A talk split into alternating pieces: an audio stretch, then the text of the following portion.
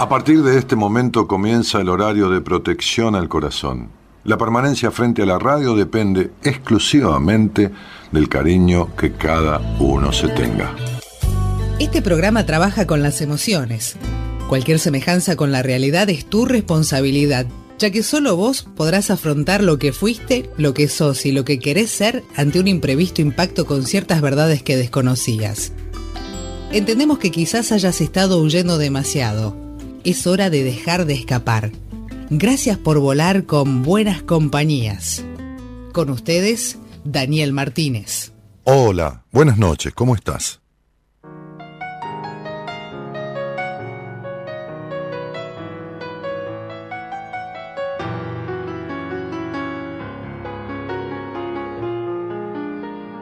Se puede caminar por las cornisas si recuperas la risa dentro de tu corazón.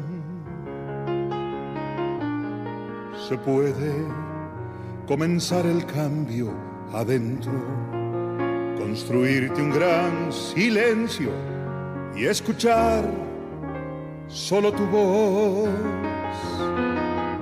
Se puede confiar en tus sentimientos y dejar por un momento tu cabeza descansar. Se puede, lo que falta es que lo creas, que juntes todas tus fuerzas y que empieces a probar. También podés decir que no va a sentarte en el camino y criticar a los que van, tratando de encontrar una nueva manera de vivir, de ser. Se puede, vas a ver cómo se puede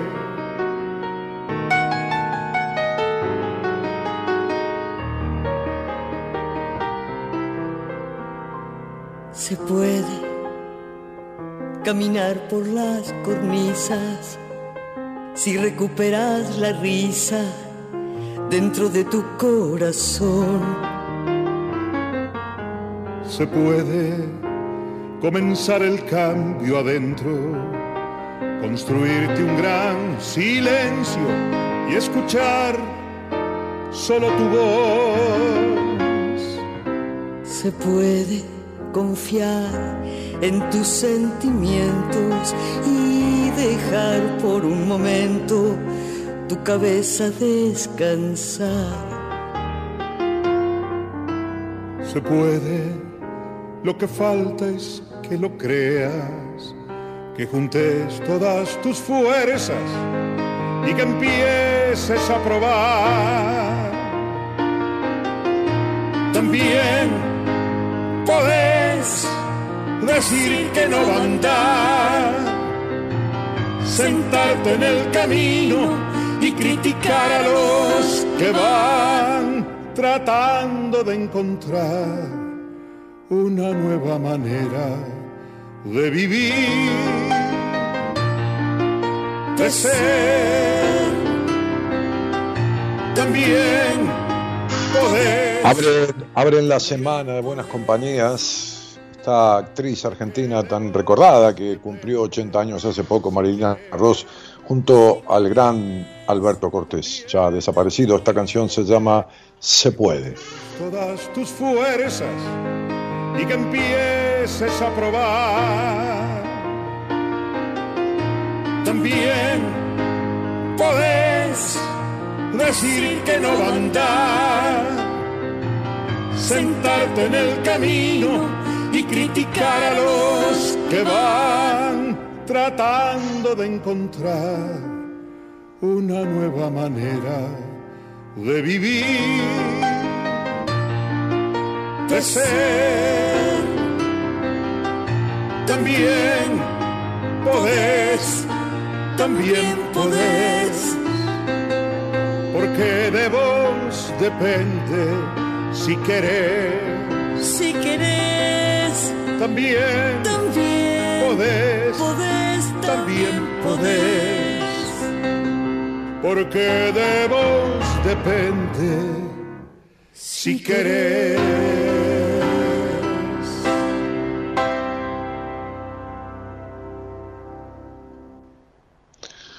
Bueno, buenas noches a todos. Qué tema, ¿no? Qué canción. Este tema que escribió Marilina, Marilina Ross. Eh, aquella de tantos éxitos en televisión. Se puede caminar por las cornisas si recuperas la risa dentro de tu corazón. Se puede comenzar el cambio adentro construirte un gran silencio y escuchar solo tu voz. Se puede confiar en tus sentimientos y dejar por un momento la cabeza descansar. Se puede, lo que falta es que te lo creas, que juntes todas tus fuerzas y que empieces a probar. También podés decir que, no va a andar, sentarte en el camino y criticar a los demás, tratando de encontrar una nueva manera de vivir o de ser. Eso es, diría yo, buscar el cambio afuera. Se puede, vas a ver cómo se puede, dice la canción, se puede caminar por las cornisas si recuperas la risa dentro de tu corazón. Se puede confiar en tus sentimientos y dejar por un momento la cabeza descansar. Se puede. Lo que falta es que te lo creas. Lo que falta es que te lo creas, que juntes las fuerzas y empieces a, a probar. Y de vuelta repite, también podés decir que no andar sentarte en el camino, criticar a los que van, tratando de encontrar una nueva manera de vivir o de ser. De vos depende, porque si querés, entonces podés. Y de esto es de lo que hablamos aquí, ¿no? Hace, hace 30 años, y, y, tantos han podido, tantos miles y miles y miles y decenas de miles. A través de, de, tanta, de tanto empeño, de tanto. Hoy le daba el alta a una paciente que, que estuvo hace 20 años que escucha el programa y estuvo 8 años haciendo algún, durante 8 años hizo procesos de, de terapia. Este, y llegó con algunas cosas acomodadas, pero con otras no resueltas. Y a veces, como me decía Jorge Bucay un día, una cosa es estar acomodado y otra cosa es estar cómodo. Este, y entonces yo le daba el alta y contaba esto en el grupo de pacientes, ¿no? Eh, en el grupo de WhatsApp de, pacientes y le daba el alta y como siempre le, le invito a quien le doy el alta este, a que diga unas, unas palabras de despedida del grupo. Después se queda con el contacto conmigo en el, celular, pero ya no perteneciendo al grupo de gente que está en su proceso.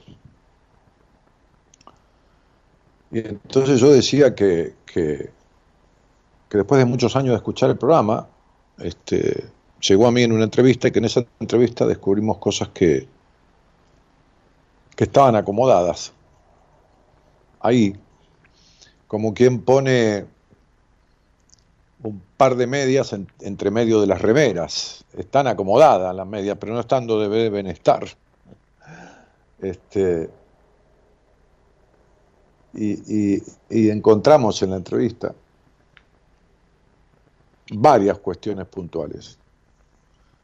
Y, empezamos a trabajar por allá por, por el el, eh, mediados de noviembre empezamos su proceso. Este, unos días después de la entrevista, pues yo no tenía lugar, unos 20 días aproximadamente, creo, no me acuerdo, creo. Y hoy, 20 de, febrero, este, le di el alta. Y la dejé en manos de una terapeuta del equipo para que haga algunas sesiones, ya crecidas, ya, ya, ya con las cosas cómodas, no acomodadas. Este, algunas sesiones de, diferentes del trabajo que hicimos en estos tres meses, que hubo que trabajar mucho con su niña, con la niña interior, para sacar a esa niña del pasado.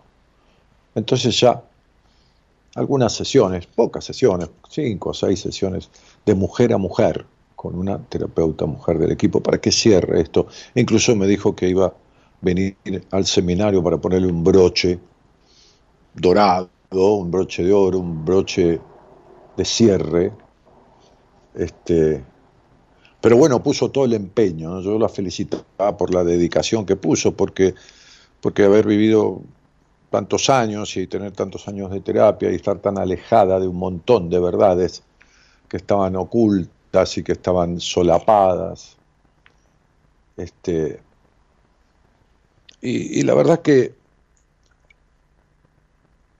que uno ve tantas cosas este, como decía yo el otro día, esa paciente de España, que, ni me conocía y que vino, me viene en estado de desesperación, con una enfermedad jodidísima, que sus síntomas desaparecieron, no desapareció la enfermedad, pero no tiene síntomas, cosa que los médicos no, no pueden creer. Este, no pueden creer. Porque el lupus es una enfermedad jodidísima, ¿no? Este, y, y, entonces, eh, yo, que lo he visto en mí mismo, ¿no? Yo, que lo he visto en mi mujer, yo que lo he visto en amigos que, quiero mucho, este, con los cuales cuando nos juntamos allá en Ramos Mejía, y nos seguimos juntando ahora de vuelta, de vuelta después de la pandemia, alguno me ha dicho, che, flaco, podemos ponernos en, una mesa al costado y hacer un poco de numerología, a ver qué carajo me pasa en mi vida de tanto tiempo. Y entre medio de esas comidas, entre amigos y partido de truco y qué sé yo, nos tomábamos un rato, ya sea al principio, antes que lleguen todos, o ya sea al final, después que se fueran todos, para, para pensar un poco, como decía alguno de mis amigos, qué carajo les pasaba. Y por supuesto que son amigos, entonces yo hacía esa especie de entrevista de numerología fuera de horario, pero después les sugería algún profesional. Yo como amigo no tengo la objetividad necesaria para tratarlo, ni, ni tampoco es lógico, porque conozco su familia, conozco y, bueno, se, pierde un poco la objetividad y es mejor que sea alguien de afuera. La, terapia con amigos, con familiares y todo eso no, existe. Este, si existe está, está mal hecha, así que no. Entonces, este, yo, yo he visto que se puede conmigo mismo salir de estados desesperantes con, tantos miles de pacientes atendidos y miles de personas entrevistadas, derivadas, y tantas personas que han pasado por seminarios este, y por un montón de actividades que he hecho a lo largo de estos 30 años.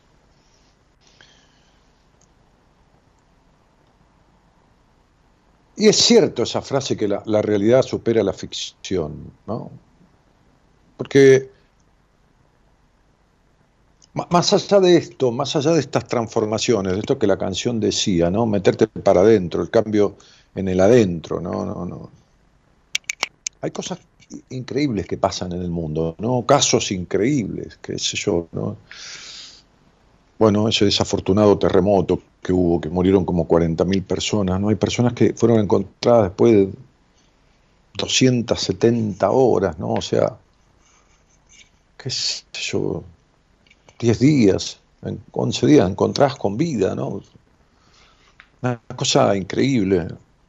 Hay cosas increíbles que suceden, ¿no? Por, por la capacidad que tiene el ser humano de sobreponerse, el cuerpo humano mismo que es tan fuerte. Este,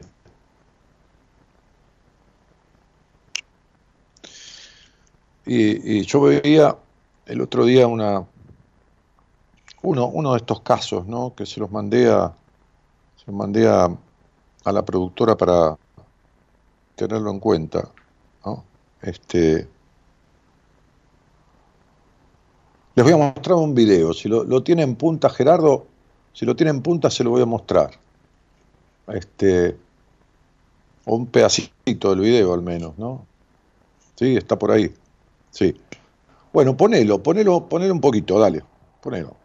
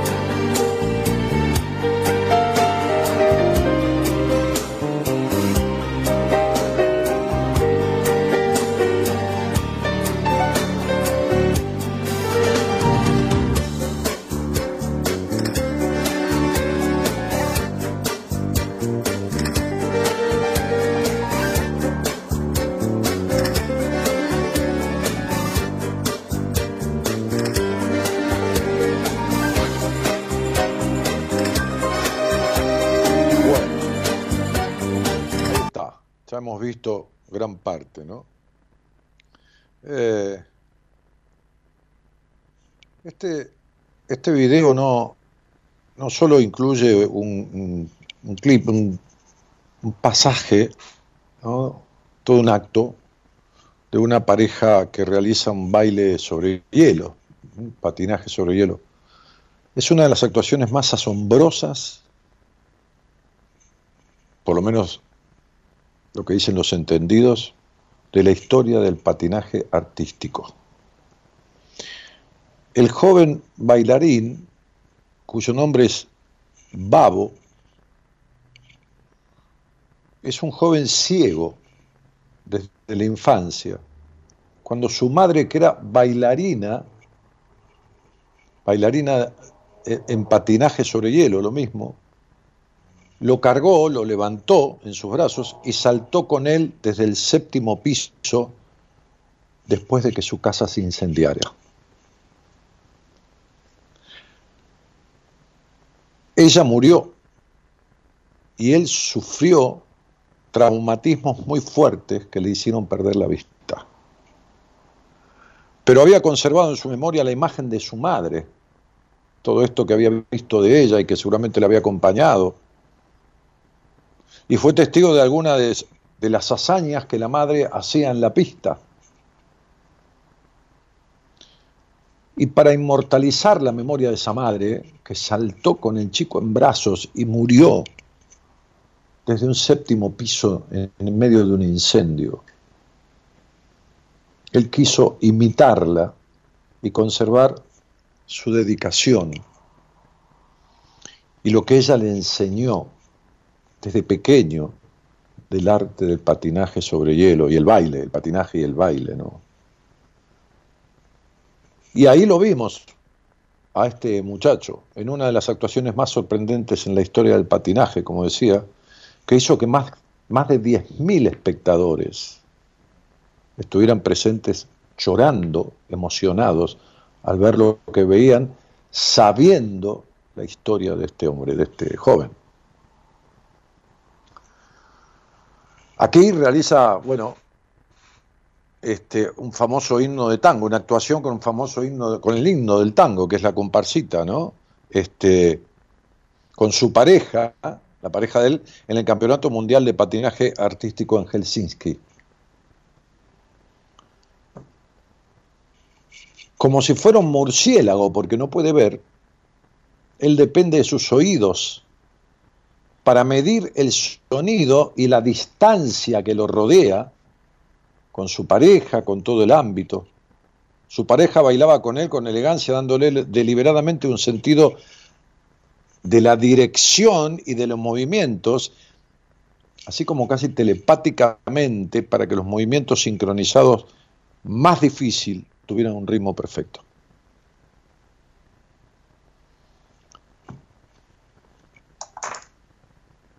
Era un niño cuando murió cayendo su madre de siete pisos con él en brazos y, el golpe que sufrió le hizo perder la vista, pero conservaba las imágenes de las actuaciones de su madre, de las que él participaba, seguramente ensayos también. Y miren a dónde llegó una de las mejores actuaciones de la historia para algo de lo cual se necesita la vista, aparentemente. Aparentemente sería imposible sin poder ver, y él estaba totalmente ciego. Pero tuvo un propósito, un objetivo, y logró lo que logró, a pesar de que tantísima gente hubiera dicho que era imposible como dice la canción, ¿no? En un momento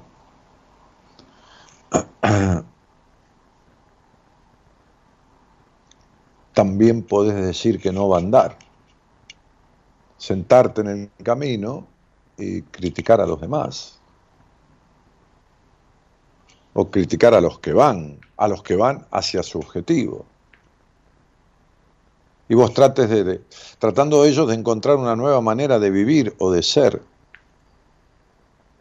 Porque siempre critican los que no hacen, los que se sienten molestos por lo que los demás hacen, los que no logran, porque no ponen de sí lo necesario. Esos son los que los que critican.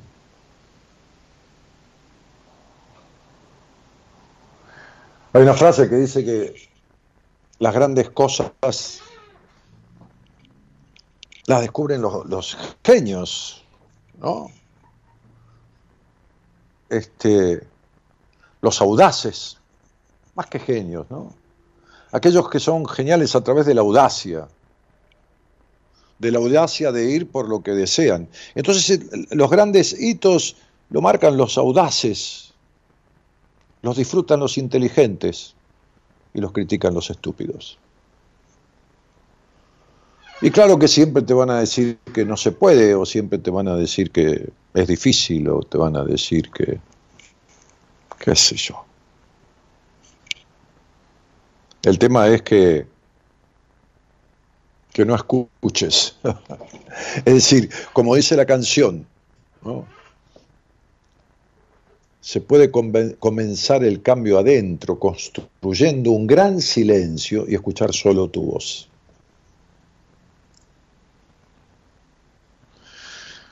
Y cuando uno experimenta en la vida tantas cosas, más allá de los años, porque hay quien vive muchísimos años y su vida no tiene alternancias, ni, ni tampoco grandes cosas, grandes cosas para sí mismo, ¿no? Esa vida chata o monótona. Cuando uno ha vivido tantas cosas hacia arriba, hacia abajo, cayendo desde lo más alto, buscando de vuelta estabilizarse, entonces uno no se puede quedar o no debe quedarse con lo que descubrió, sino que debe compartirlo, sea quien fuere, sea quien fuere. Así tantos, ¿no? Tantos grandes músicos que fueron rechazados por su profesor de música. Así Coelho le devolvieron su libro, El alquimista. Había vendido algunos cientos de ejemplares y agarró su libro en vez de irse a su casa supuestamente fracasado, siguió, buscó otra editorial, vendió 40 millones de ejemplares. Este, así jugadores de fútbol que fueron rechazados por los clubes donde se fueron a probar y terminaron siendo campeones del mundo con otros clubes. Algunos argentinos también. Así tantos, ¿no? Fíjense que detrás de la historia de, tipos que han descubierto cosas muy grandes, lo que hay es una constancia, una dedicación y un, no escuchar la crítica o no escuchar el ser, el ser denostado. Creo, creo que fue Franklin, que el profesor de matemáticas le dijo que nunca iba a aprender matemáticas. Bueno, creo que era Franklin, me parece, Benjamin Franklin. No, no recuerdo, pero, pero igual, grandes inventores que fueron este, rechazados o mal calificados por, profesores en su momento o por quien debería tomarlos o, lo que fuera. Por eso la canción de Marilina Ross habla de meterse para adentro, ¿no? escuchar la voz interior, escuchar la voz del corazón y seguir ese camino. También puedes decir que no va a andar, que, o que ya es tarde, o que, o que no tenés la fuerza, o no tenés la capacidad, o no tenés qué sé yo qué es lo que no tenés.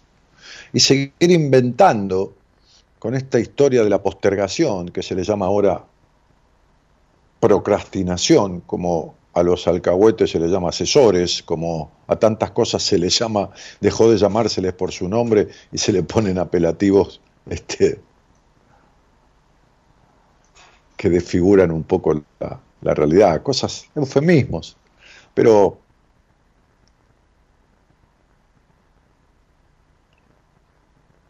uno puede procrastinar, uno puede decir que no sirve, uno puede decirse las mismas cosas que, que por ahí le quedaron grabadas, ¿no? Yo leía un poco algo de lo que se llama el concepto del esquema disfuncional temprano, ¿no? este, que comienza a formarse en el seno de, la infancia, del hogar donde uno, de uno vivió. Este, hay un psicólogo muy prestigioso, Jeffrey Jung, eh, que creó, bueno, nada, un instituto de terapia eh, y, y, planteó el origen de este problema en la infancia, ¿no? Como si fuera un síndrome, ¿no? Este, al que le llamó esquema disfuncional temprano, EDT, como que allá temprano arrancan estas disfunciones. Entonces decía que son guías y pautas y modelos interiorizados muy amplios y generalizados a multitud de situaciones, o sea, extrapolados, puestos en un multitud de situaciones de la vida después que, esta, característica negativa están formadas por sentimientos, recuerdos, pensamientos e impresiones corporales en el mismo cuerpo, ¿no? Se refieren tanto a nosotros como a nuestra relación con otras personas. Y todo esto nace cuando somos niños e incluso cuando estamos en la adolescencia. Desde ya que, que Jeffrey Jung decía que se puede transformar a lo largo de la vida, habla de transformación, no de cambio, ¿no?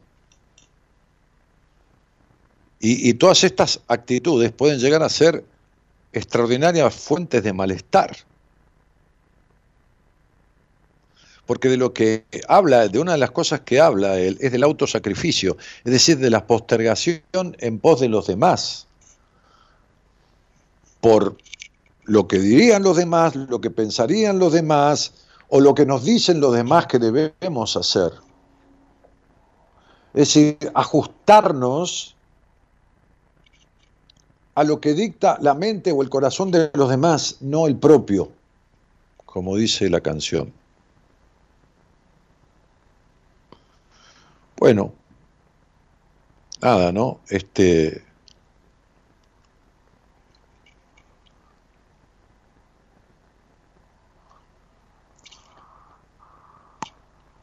El tema es pescar como si fuera de las pestañas a estas cuestiones que están implicadas y poder transformarlas, es decir, quitarlas, quitárselas de encima, como quien se quita, no sé, 5 kilos de peso, ¿no?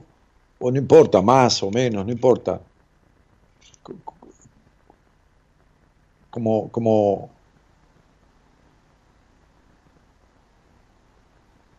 como quien se saca de encima de su cuerpo algo que le molestaba, como quien se quita, va, le quitan una, una, muela de las de juicio, las de acá atrás, porque no hay lugar para que salgan, porque duele, porque molesta, porque está mal formado. Lo mismo, lo mismo se pueden quitar cosas que después replican en la historia de uno una y otra vez en estas cuestiones, de alternancias, que lo meten a uno en, situaciones perniciosas, negativas, en de estados de ánimo, de vínculos o de lo que fuera. Eh, los esquemas no captados en la adultez y no transformados, decía Jeffrey June, llevan a la persona a recrear inadvertidamente en su vida actual, llevan a la persona a recrear inadvertidamente en su vida actual las condiciones infantiles que tan dolorosas o traumáticas o afectantes fueron para ellos, aunque no las recuerden. Por eso es tan importante descubrir lo que pasa. Es decir, por qué pasa lo que pasa, de dónde viene, cómo se originó.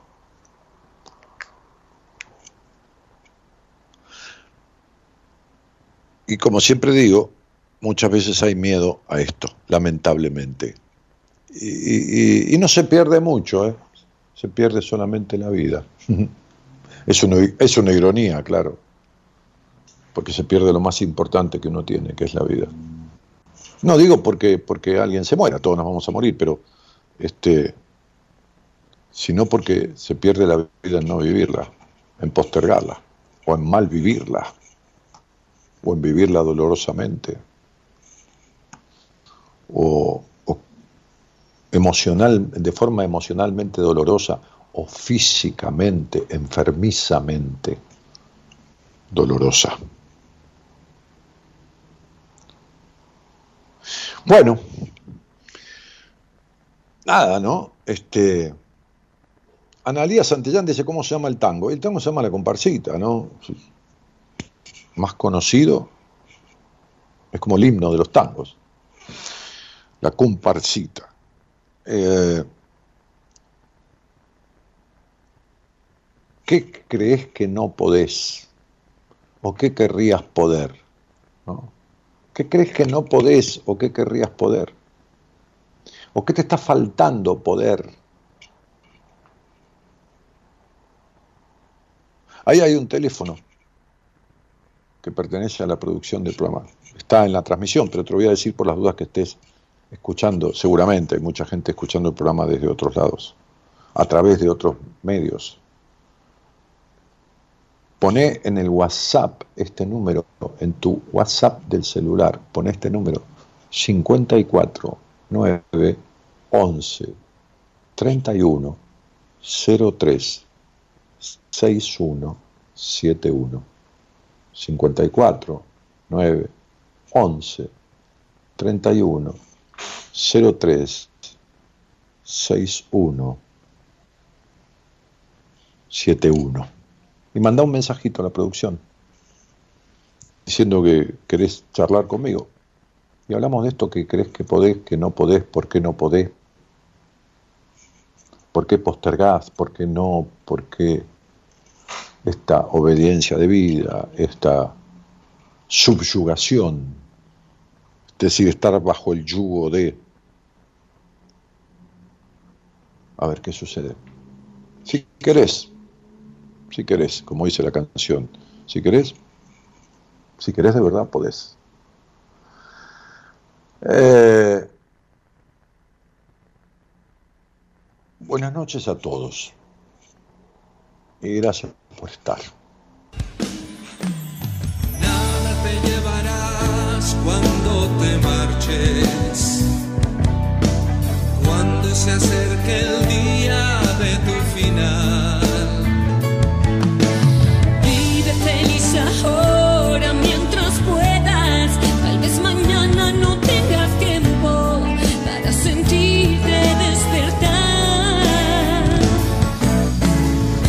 correr la sangre por tus venas.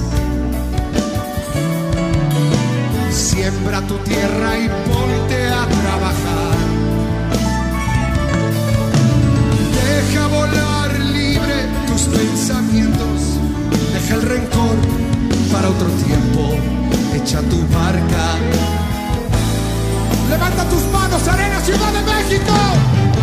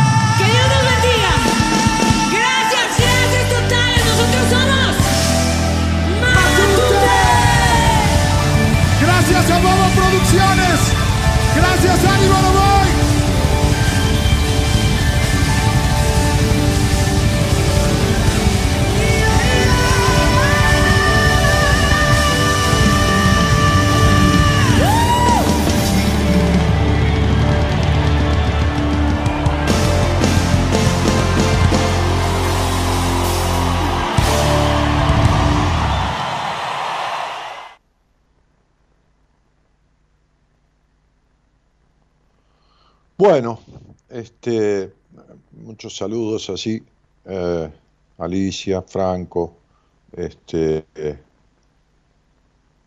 María Juana Donati,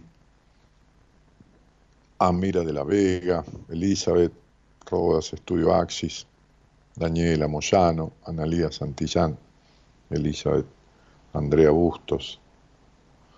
Eh,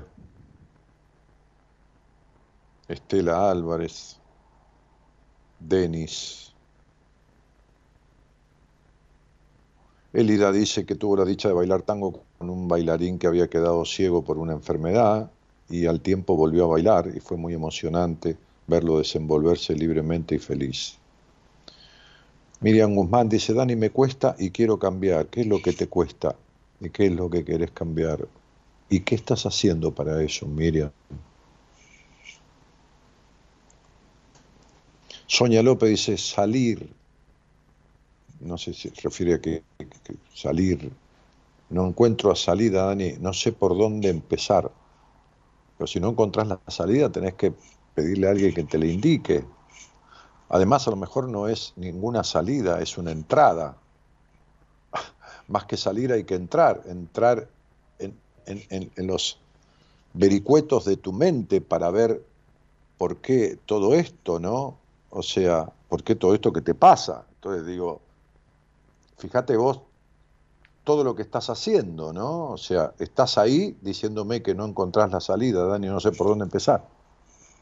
Te imaginas que yo no te puedo contestar nada, ¿no? O sea, ¿qué te voy a contestar con ese mensaje? ¿Qué sé yo? No te escucho, no sé nada de vos, no, no, no, nada, ¿no?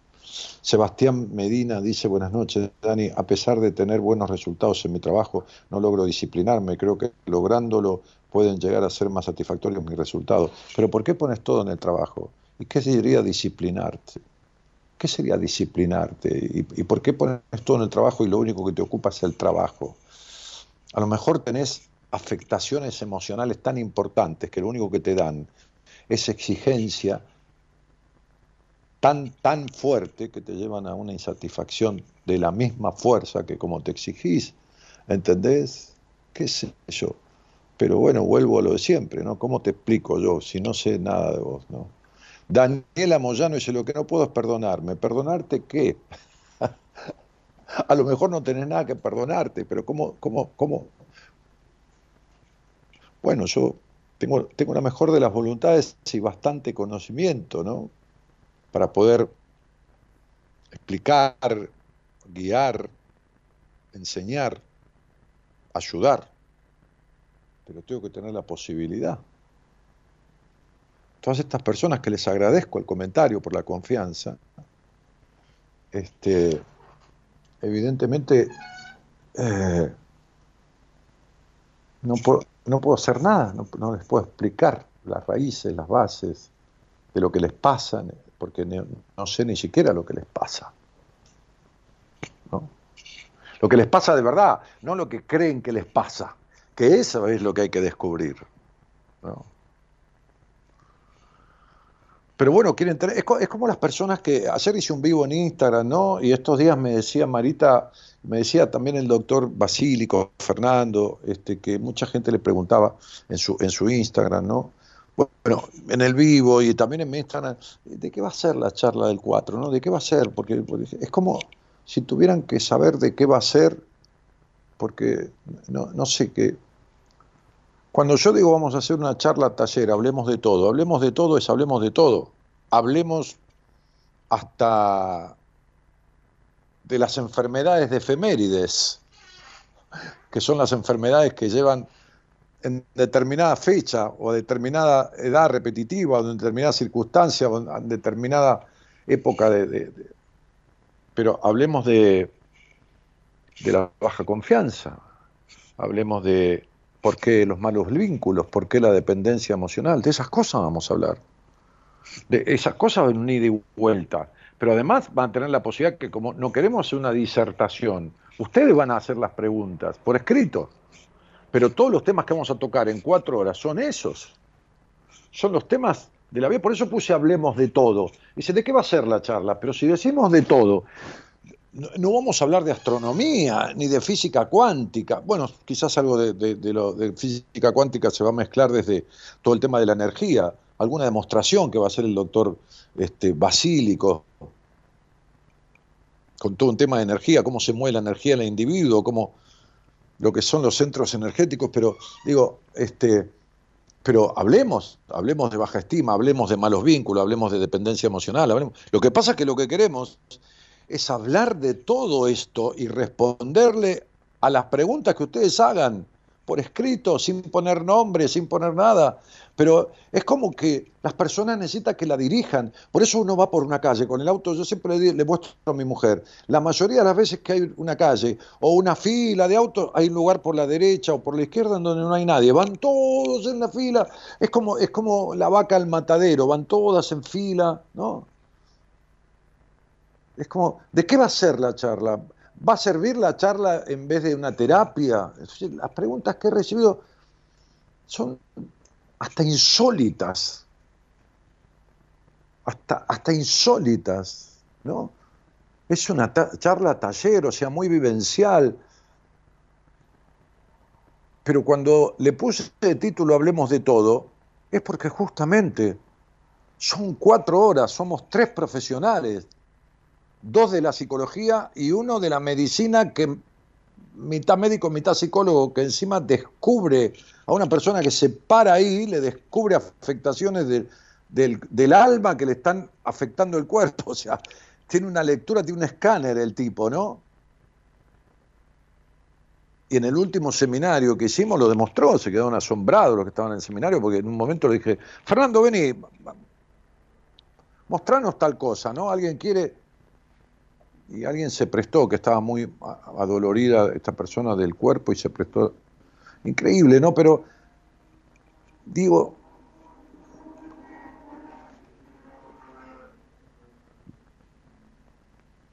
hay como una confusión, hay un estado de confusión. Y claro que hay un estado de confusión, este es un país confundido, ¿no?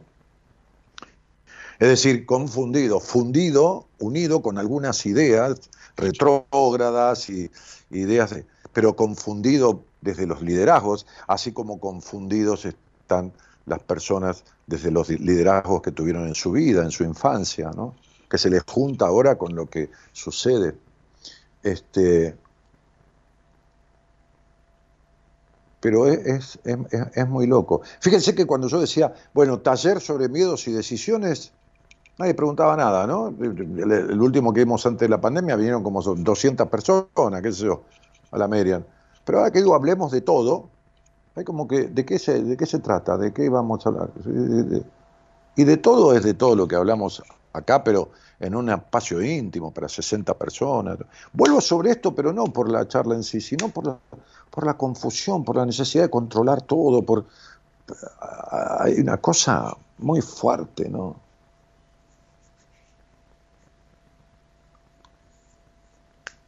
Este hay como un necesitar definir siempre, ¿no? Pero bueno, qué sé yo. Justamente este hablemos de todo el 4 de marzo a las 4 de la tarde, durante cuatro horas, este, va a suceder aquí en Buenos Aires, en un salón que hemos tomado, el más pequeño del hotel, que tiene cuatro salones, para hacer algo íntimo y la programé, justamente le puse Hablemos de todo, para que los temas vayan saliendo de ustedes con las preguntas. A partir de una pregunta se pueden disparar varias cosas, pero van a, van a poder escribir las preguntas sin poner el nombre, sin poner la fecha de nacimiento, sin poner nada. Yo lo leo.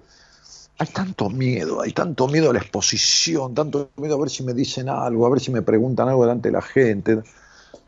Hay tanto miedo a, a ser uno mismo. Hay, hay, tanta pavura que ni siquiera en silencio, sin escribir el nombre, solamente escribiendo un papel, debe haber miedo de lo. Sí, porque es inexplicable. Es inexplicable. Es muy loco. Qué mal que estamos, ¿no? Qué mal que estamos. Bueno, en fin. Este. Ah, Miriam Guzmán dice, decime qué ves, pero ¿no ves? Ahí tenés. Miriam dice, la Dani, me cuesta y quiero cambiar, decime qué ves. ¿Entienden? La solución mágica. ¿Qué voy a ver? Un nombre y un apellido y una frase. ¿Qué querés que vea?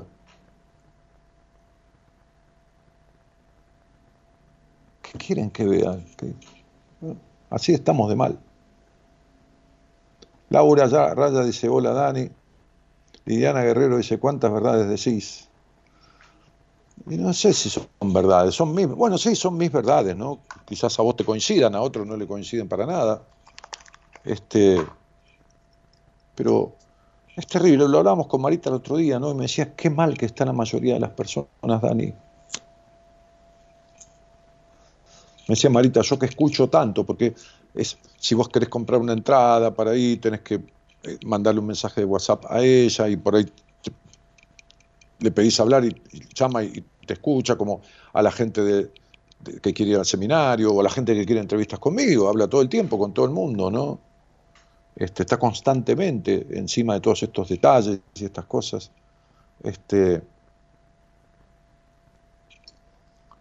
y, y realmente, ¿no? Es decir, no, no- así, eh, fíjense que lo, lo- económico de, de Argentina y de muchos países este, este, también, también se equipara con lo emocional. ¿no? No es que el estar mal económicamente está produciendo lo emocional, es que el estar mal emocionalmente está produciendo lo económico. Argentina es un país que está emocionalmente mal, está, es, siempre fue adolescente, nunca creció. Nunca creció emocionalmente, nunca maduró como país. Este, entonces adolece de muchísimas cosas. Y por eso termina en quiebra, ¿no? Como está. Este, eh, Emilio Valentini dice, hola genio, ¿cómo estás? Quiero estar con Rosales y voy por más. Estar con Rosales y voy por más. Quiero estar con Rosales y voy por más. Bueno, no sé. Este, ¿A qué te refieres? Estar con Rosales, es decir, eh, atenderte con, el- con- Alberto Rosales, o, o estar en la charla. Bueno, no sé. Este, Dani, me cuesta encontrar a alguien en el amor. ¿Será que no quiero compromiso y no lo quiero ver? Y no sé, tenemos que hablarlo. Y me pone la fecha de nacimiento. Hoy estamos así. O ya hace rato que venimos así. Ah, en la charla, dice, quiero encontrarme con Rosales. Ah, sí, bueno, dale, Emilio, sí, sí, lo vas a, lo vas a ver ahí. Este, ¿Será que, será que no, no quiero compromiso y no lo quiero ver? No sé, yo encantado de pedirle a la productora de hablar conmigo y, voy a ver y te voy a escuchar y necesito escuchar tu voz y, y poner tu nombre y tu fecha completa en la computadora para que me dé los cálculos, eh, los resultados necesarios y poder ver con, ver, ver no, yo no soy evidente, deducir con claridad y poder darte una respuesta, ¿cómo te puedo decir?, precisa o, o por lo menos con responsabilidad. ¿no? Así es como si me dijeras, este, qué sé yo, no sé, barajar el mazo, sacar una carta, eh, qué sé yo, puede tener una aproximación, pero no sé. Pone un tema, Gerardo, este, como la persona que dice no me puedo perdonar. ¿De qué? ¿De qué cosa? ¿Por qué? Y, y, y lo hablamos. A lo mejor no tiene nada que perdonarse. En fin. Pone un tema, dale.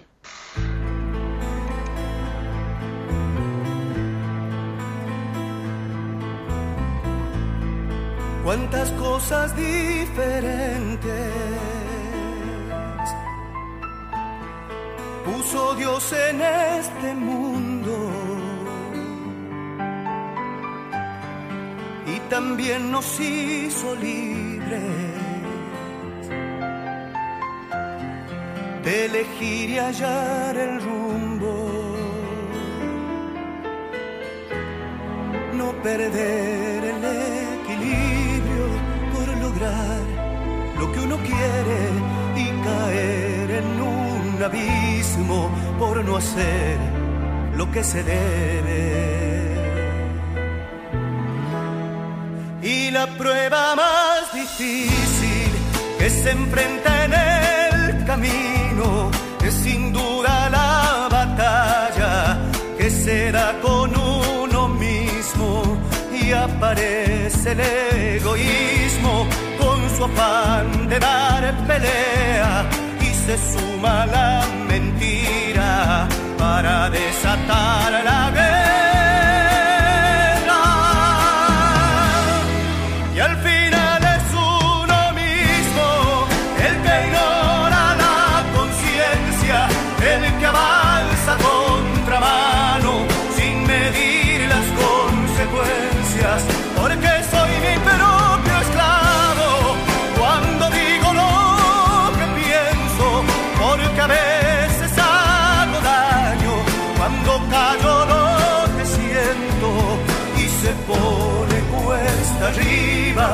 Es tan fuerte la tormenta que uno va quedando solo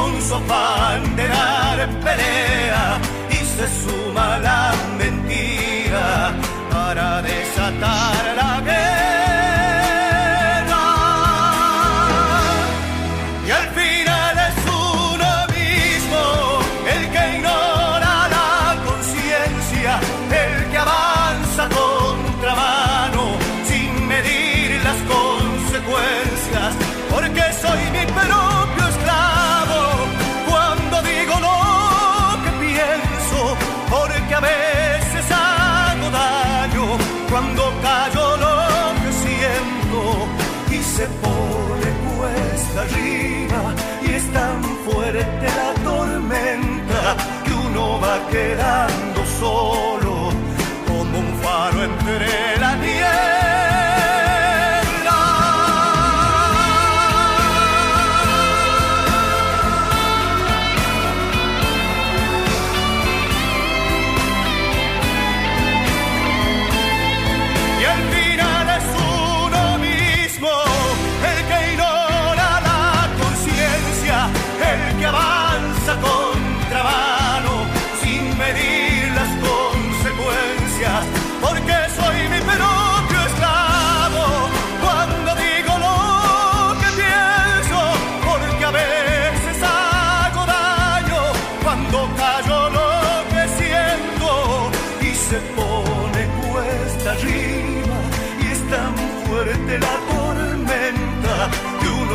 quedando solo como un faro entre la niebla.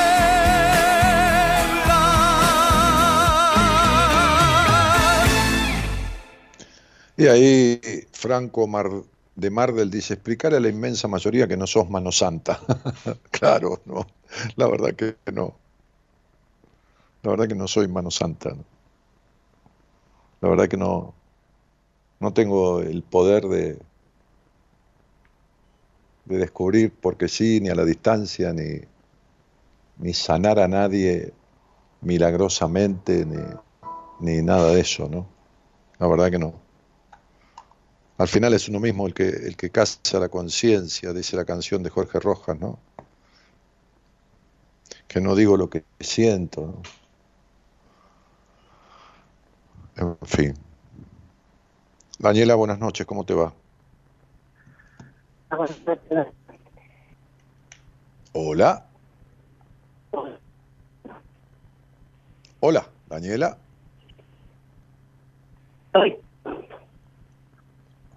Bueno, tenés mala señal, se, se escucha, se corta totalmente, lo, no, no, no, apenas si sale una letra. ¿Me escuchás? Ahí sí, a ver, habla de corrido, a ver, ¿de dónde sos, Daniela? Sí. Hola, Dani. Soy Daniela Moyano. Eh, soy la, de la famosa frase tuya que sabes repetir en los programas, de que para ser enfermera hay que ser puta. Ah, no, yo no dije eso. Es que se lo dijo No, a una, Mi una madre fue la que me lo dijo. Ah, pero, pero, pero, pero esa, esa frase, no. A, a ver, Daniela, ¿de dónde sos?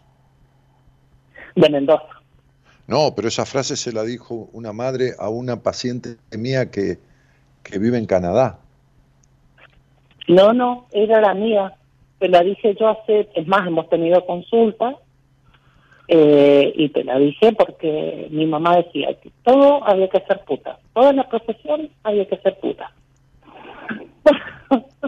Bueno, y te quedó quizá- quizás estoy equivocado o por- porque o, o se repitió en, en otra en otra persona que yo atendí que no no en entrevista sino eh, eh, después durante un tiempo. Es más, Ajá. es una es una paciente que en su momento eh, habíamos avanzado en varias cosas este, y sentí que era momento de, de que tuviera justamente por esa cuestión con la madre de que tuviera una, una parte del proceso con una mujer este, y, y la derivé a una, a una terapeuta del equipo. Este, Sí, pero bueno. Dani, ¿cómo estás? Buenas noches. Eh, bueno, mi Eh, trabajo a- con Estéreo, con Estela Cupan, derivaste. ¿Cómo? Yo cuando hice consulta con vos, me derivaste con Estela. ¿A quién te derivé? A Estela, eh, para... Ah, Ay, no me acuerdo. la viste, la, la viste a Estela para, para hacer un trabajito con Estela, que no es de mi equipo, es una amiga, este que, que Sí, sí, sí, en su momento, hará unos años atrás ya. un año y medio. ¿Y estuviste cuánto tiempo con Estela? Y un año más o menos, y ya ahora este mes volvemos de nuevo. Pero eh, me había, habías posteado algo, ¿no? Este, El perdonarme. claro. Ah, yo te dije, ¿cómo te voy a decir si, si que no podés perdonarte si no sé qué es lo que, a qué te referís con perdonarte, ¿no? Porque ha- hay personas Claro. que, que, que, que se equivocan, que no tienen nada que perdonarse o que, o que creen que, que, tienen culpa por algo que no, de lo cual no son culpables, ¿no? ¿Por qué? ¿Qué tendrías que perdonarte, Daniela? Perdonarme, no haberme hecho quizá respetar más, respetar más mis decisiones.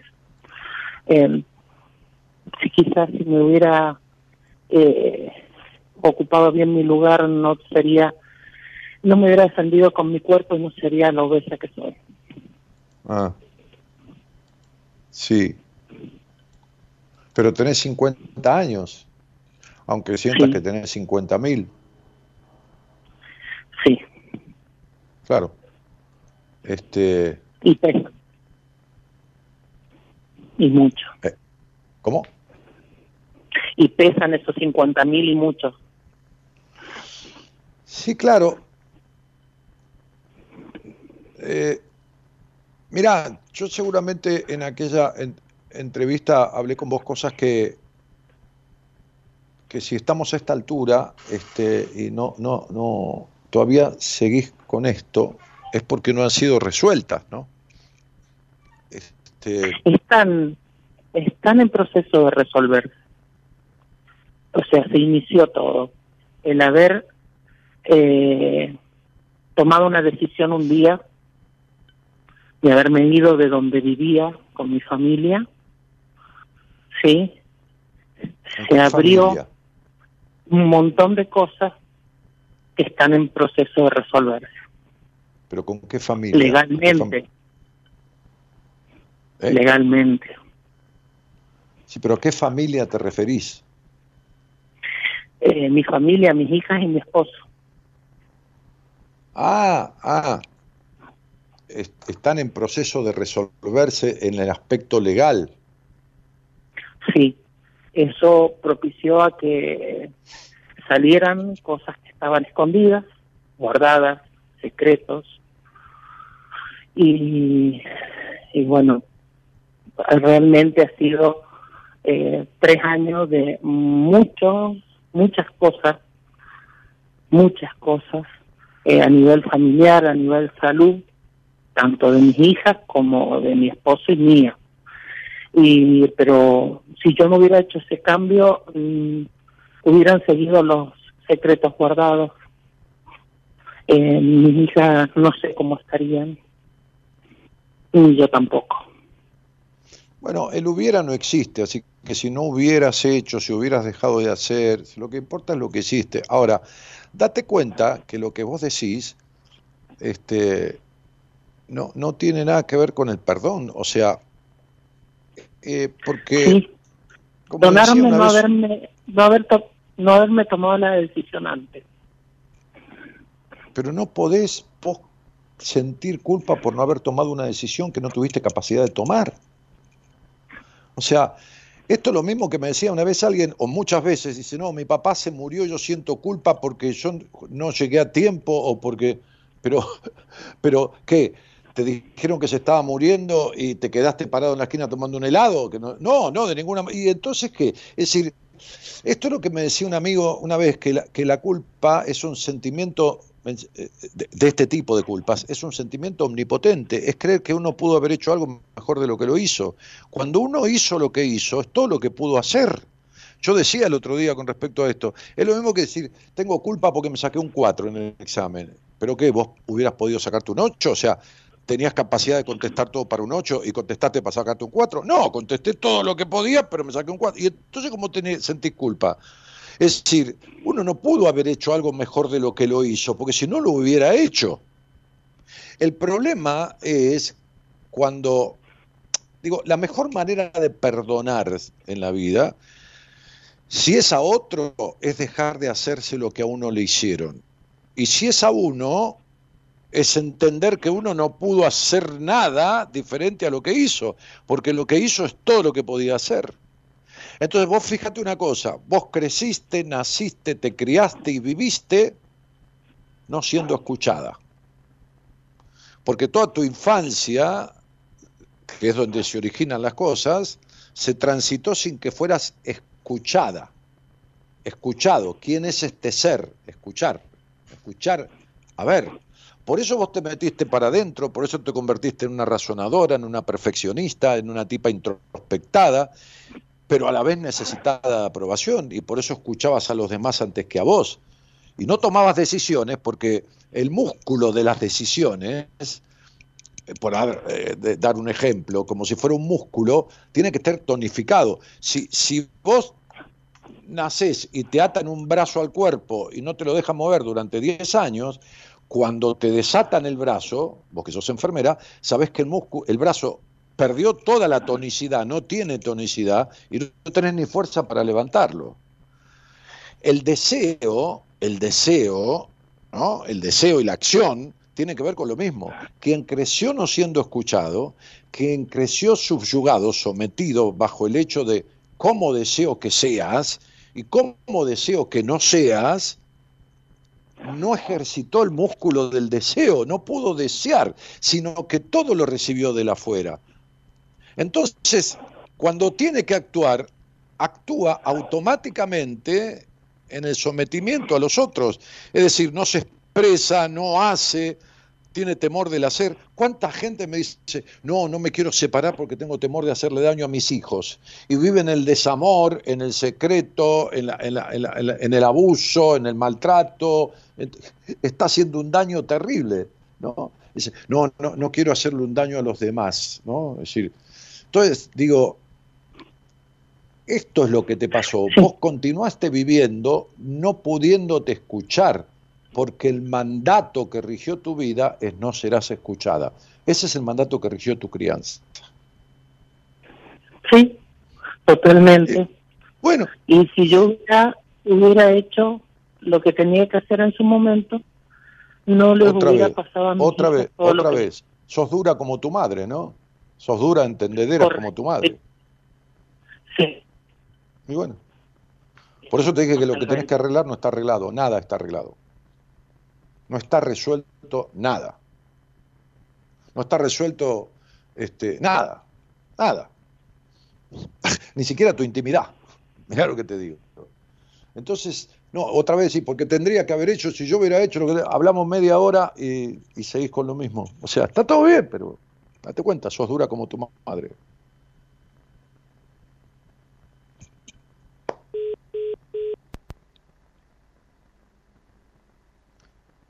Es tu, tu cabeza y tu mente la que rige tu vida y sigue pensando lo que quiere pensar y no lo que, lo que debe y la manera que se debe pensar. Se cortó, seguro, ¿no? Sí. Ya escuché que hizo un tu, tu, tu, tu de, de, de corte. Pero bueno, es eso, ¿no?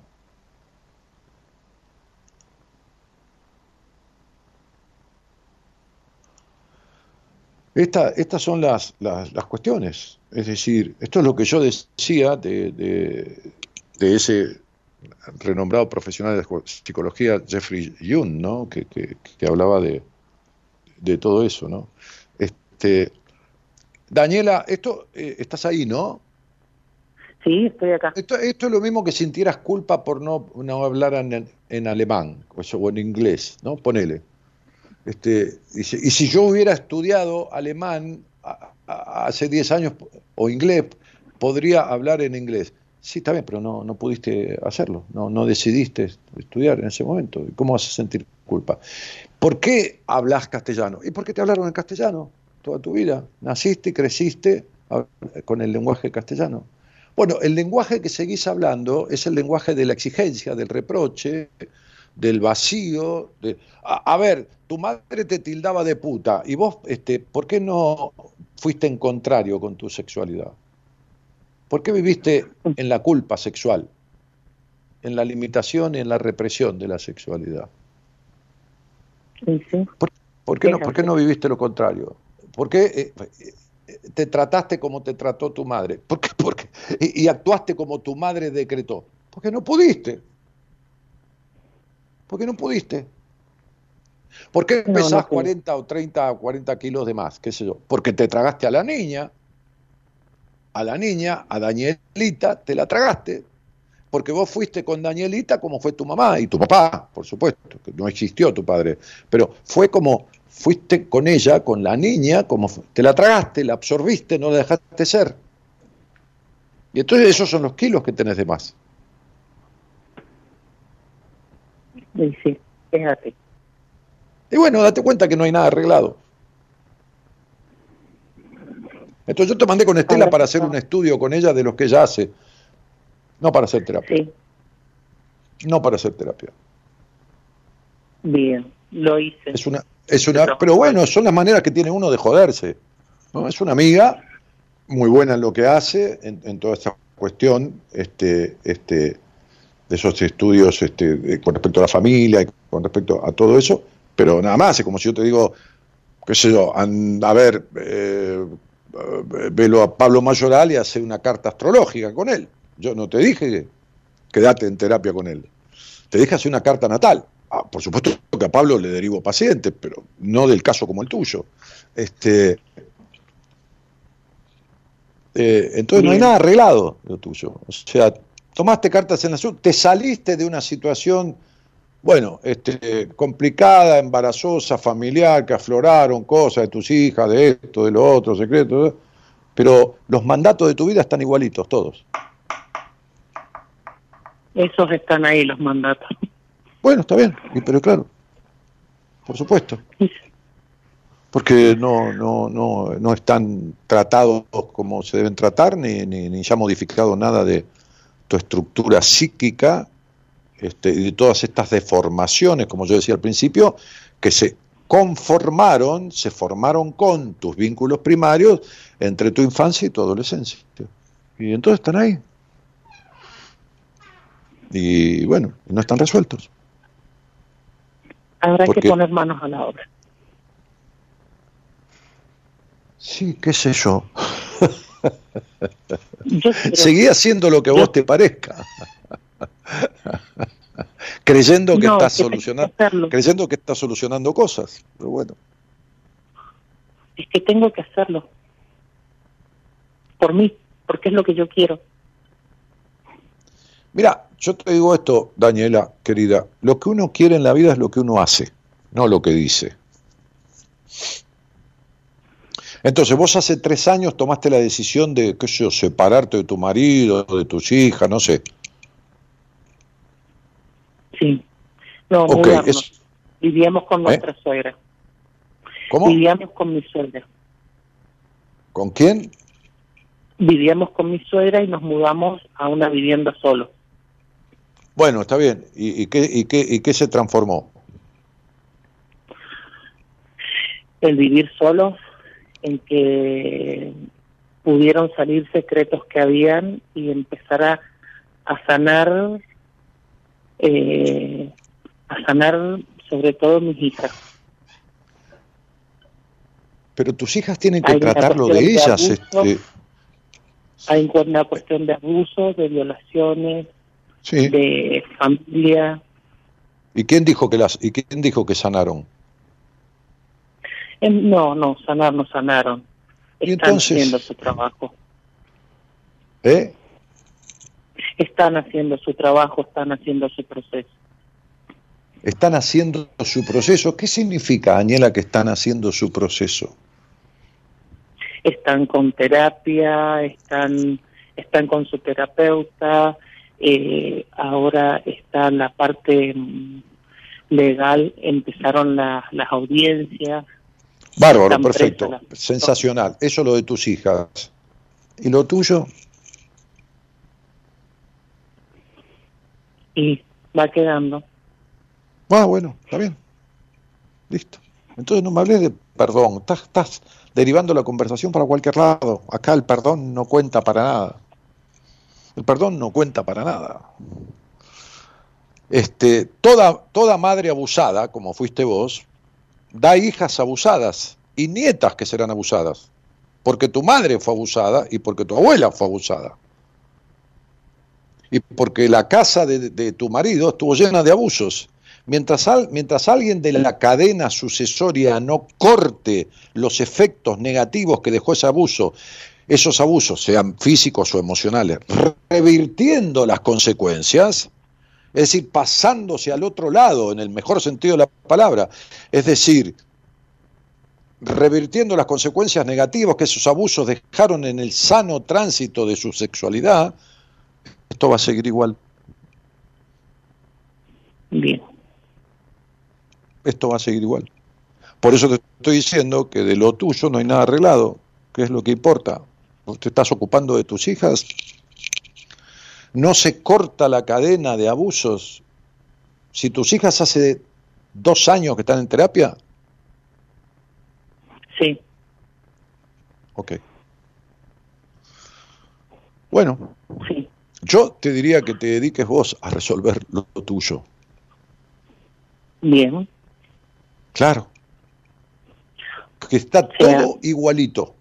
Y que de lo único que no podés hablar, porque no tiene sustancia, Daniela, no tiene sentido ni tiene base, es de culpa.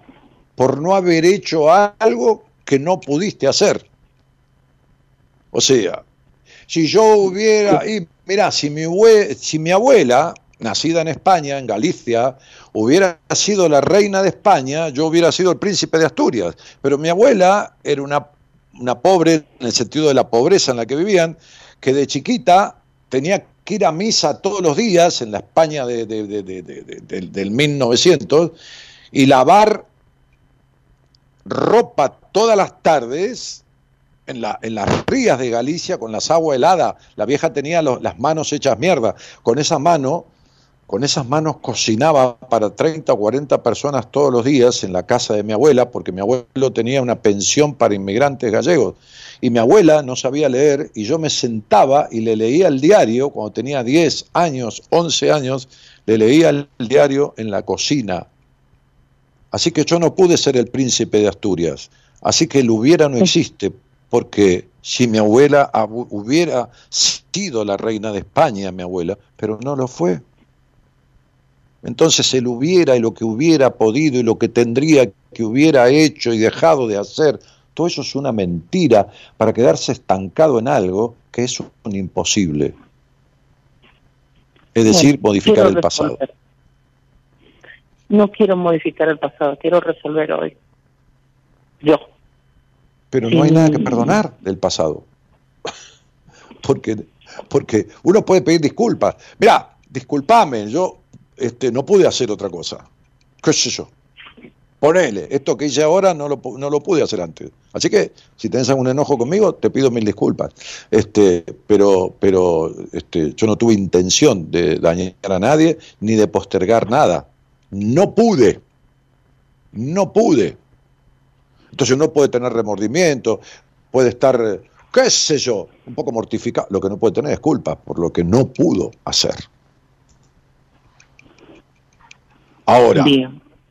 estancada en la culpa del pasado, de lo que no hiciste porque no pudiste, o sea, en un invento, en una irrealidad, no te ocupas del presente.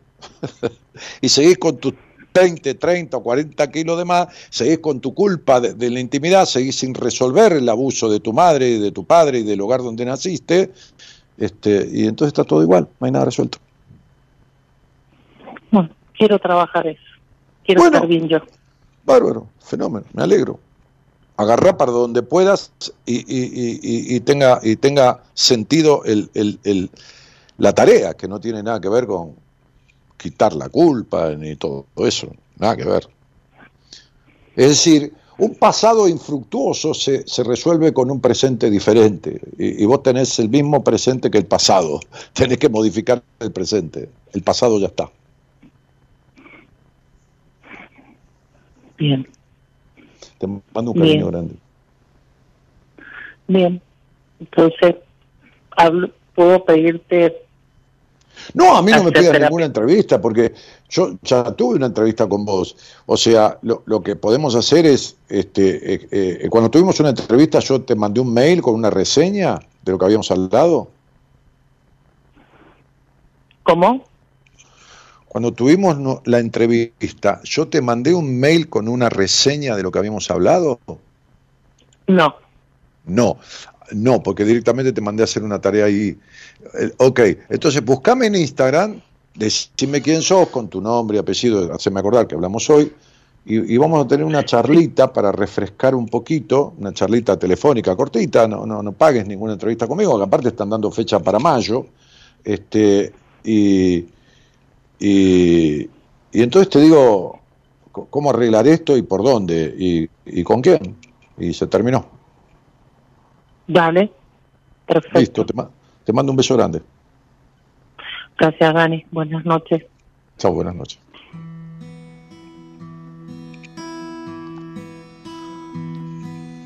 Quiero volver a comprender que todo depende de mí. Cuando estoy mal, cuando estoy bien, soy yo quien decide en mi vida. Y si quiero volver, solo habrá que empezar a creer. command.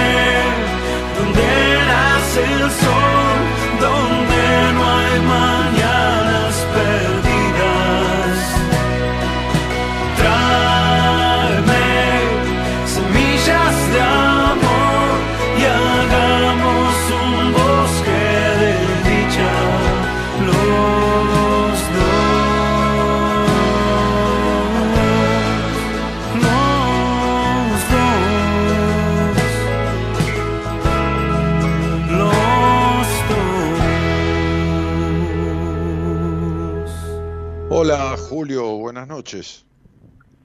Hola, Denis, buenas noches, ¿cómo andas? Bien querido vos. Bien, bien, acá escuchando tu programa. ¿Desde cuándo? ¿Cuándo encontraste este programa? Y te sigo ya en 2003, así que más o menos hace bastante, pero no muy continuamente de los últimos años, así que No, no, está perfecto. un poco desaparecido. Sí, ni hablar. Che, ¿y de dónde sos? Actualmente vivo en La Plata, hace siete años que estoy acá, eh, soy de Mar del Plata y me vine hace siete años acá en La Plata. Bárbaro. ¿Y vivís con quién ahí? Y acá vivo solo, bueno, en realidad vivo en una pensión, más o menos me fui más o menos manejando así, conviviendo en pensión y, y acá, bueno, vive una de mis hermanas mayores que se va más tiempo acá, ella se, se instaló con mi cuñado por el tema laboral, todo eso, y bueno, yo al tiempo me vine, aproveché que ya estaba viviendo acá y bueno, después con el tiempo ya metí por mi cuenta, yo alquilar y bueno, tra buscar trabajo, todo eso. Bueno, bárbaro. ¿Y cómo estás en tu vida, Julio? Y yo te había mandado, había mandado un mensaje de WhatsApp y estoy en un momento que estoy ahí, qué sé yo, en- se puede decir, eh, un poco en un círculo, viste, muy repetitivo de situaciones y hechos que, que no logro salir, que no, o que no encuentro la salida, que yo. Y después también con los temas de los vínculos eh, personales y sociales que tampoco puedo relacionarme bien, cuesta. Más, estoy en esa Pará, situación pará. que estoy medio ahí. Vínculos personales y sociales. Sí, no, bueno, personales, con así, vínculos personales que me cuesta relacionarme en el sentido de relacionarme, a eso vivo, más. Ya sea personalmente como socialmente, así, con, con grupo, con, o con personas, eso cuesta vincularme. ¿Te cuesta vincularte? Es decir, no, no, no, no, no tenés un grupo de pertenencia, amigos, este, te cuesta también las La relaciones de, de- ¿eh? Sí, sí, sí, cuesta la relación así de pareja. Pareja hace bastante que no tengo nada. Eh, vínculo, actualmente estoy a ver, trabajo, soy vigilador y no hay, bueno, es un grupo reducido acá, pero actualmente también estoy estudiando y, y el, por ahí cuando en la cursada por lo menos cuesta vincularme con los grupos, con los compañeros, mm, me cuesta estudiar así, establecer grupo con, viste, me- medio que, que, que, igual es general, tampoco es que, que eso, que es únicamente con el, con el estudio que estoy haciendo actualmente, pero, pero me cuesta eh, establecer vínculos. La verdad que mm, muy, muy casado, muy silencioso, muy retraído, sí, en el sentido cuesta los vínculos de parte mía, no sé si le dan o se hace o se esto, no sé, cuesta, me cuesta. Mm.